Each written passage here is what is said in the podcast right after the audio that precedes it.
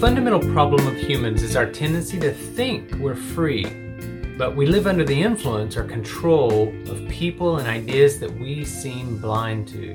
When Christ comes into our life, we are set free from all of that. That's really good news.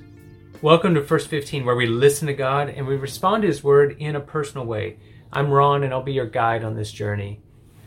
All of us are followers here. We're following and listening to God and responding to Him in prayer. If you're new here, I invite you to follow or subscribe to the podcast on your favorite provider. You're in the right place to grow your faith. In season four, we're going to pray through a few New Testament letters.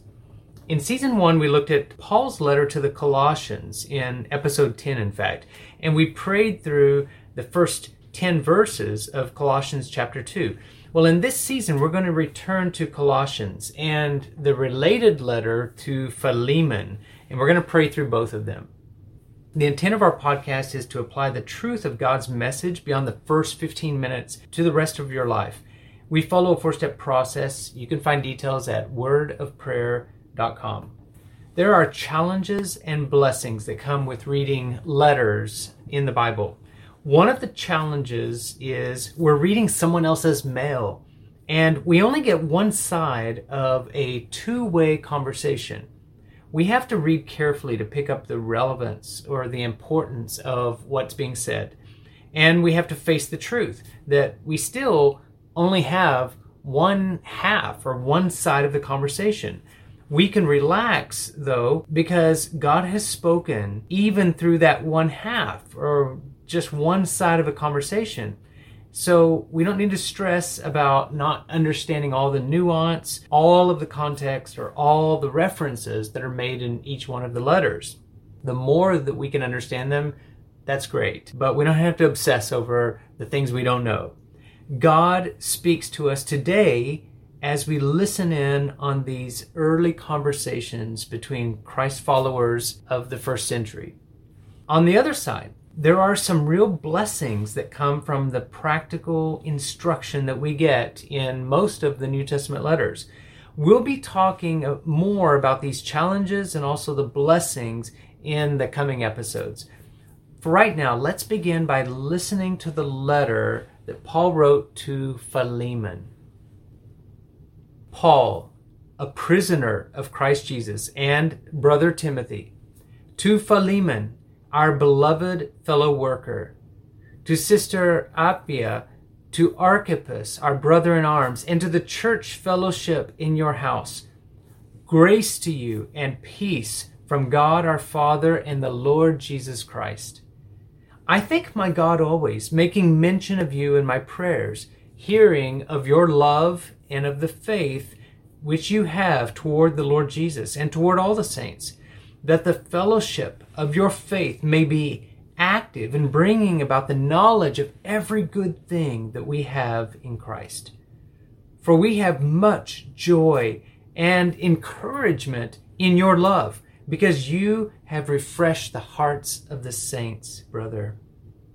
Though in Christ I have freedom to demand you do what is the right thing to do, yet I choose to appeal to you in love I, Paul, an elderly man and also a prisoner of Jesus Christ, I urge you for my child, whom I have become father of in prison, Onesimus, who once was useless to you, but now is useful to you and to me.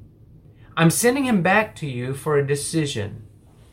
He is my very heart, who I desired to keep with me so that he might serve me on your behalf in my imprisonment for the gospel. I wasn't willing to do anything without your consent, that your goodness would not be out of compulsion, but out of your free will. Perhaps he was separated from you for a while so that you would have him for good, but no longer as a slave. In fact, more than a slave, as a beloved brother and especially to me. Now he is much more to you, both as a man and as a brother in the Lord.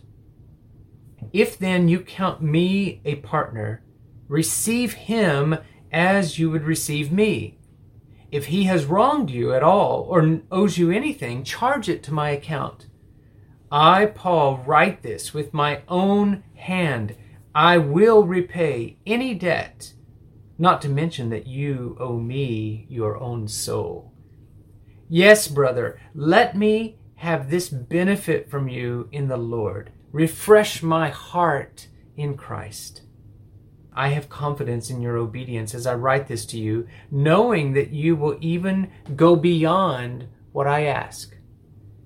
One more thing. Please prepare a guest room for me, for I hope that through your prayers I will be handed over to you. Epaphras, my fellow prisoner in Christ Jesus, sends his greetings, as do Mark, Aristarchus, Demas, and Luke, my fellow workers. The grace of our Lord Jesus Christ be with your spirits. The letter to Philemon is the shortest letter that Paul wrote, which we have in the New Testament. It's also very personal, and it has a very different tone than some of Paul's other letters, where he's either correcting error, defending his ministry, or elaborating on a key Christian teaching. Paul is asking a favor, and while he could pull rank and make some demands on Philemon, instead he gives room for Philemon to freely make his own decision, even though Paul makes it clear what he would like to see happen. Onesimus is a slave who belonged to Philemon, but evidently he became a Christian, made a connection with Paul, and now Paul is sending him back to Philemon for a decision. Will Philemon receive Onesimus as his slave and punish him? Or simply return him to his place serving Philemon's household as he is legally entitled to do? Or will he receive Onesimus as a brother in Christ, just like Paul is, and consider the debt owed to him as paid? It's a radical thing that Paul is asking for in the context of the first century, where slavery was very common and legally protected. In fact, it was a great underpinning of the entire Greek and Roman society. Anywhere from one third to half of the people at any one time were enslaved, even though it was not a permanent situation in life. Christians of the first century didn't preach against slavery as a practice or even organize and work to end it. But what they did do was challenge the entire system that society was built on. Paul writes in his letters, as we'll see later in Colossians, he says there's neither barbarian or Scythian, there's neither circumcised or uncircumcised, there's neither slave or free but Christ is all, and Christ is in all. And so he really is undermining the social order that slavery is built on without doing a frontal assault on the institution of slavery itself. So, as we meditate on the letter to Philemon, probably the most important thing to focus on is the mutual consideration and love that Paul demonstrates and also urges Philemon to practice toward his slave Onesimus. Treating others with kindness, with grace, and not harshness is something Paul models. He asks Philemon to do the same, and it applies to us too. I believe the real heart of this letter is found in verses 17 through 20. I'll remind you, that's where Paul says, If then you count me a partner, receive him, meaning Onesimus, as you would receive me. If he's wronged you at all or owes you anything, charge it to my account. I, Paul, write this with my own hand. This is like Paul writing out the IOU, even though the rest of the letter was probably written by a scribe, not in Paul's own hand. At this point, Paul is saying, I'm taking up the pen, I'm writing this in my own hand, like it's an IOU. I will repay any debt that is owed to you. Now, not to mention the fact that you owe me because I'm the one who's your father in the faith. I had an instrumental role in converting you. But leaving that aside, in verse 20, he goes on to say, Yes, brother, let me have this benefit from you in the Lord. Refresh my heart in Christ.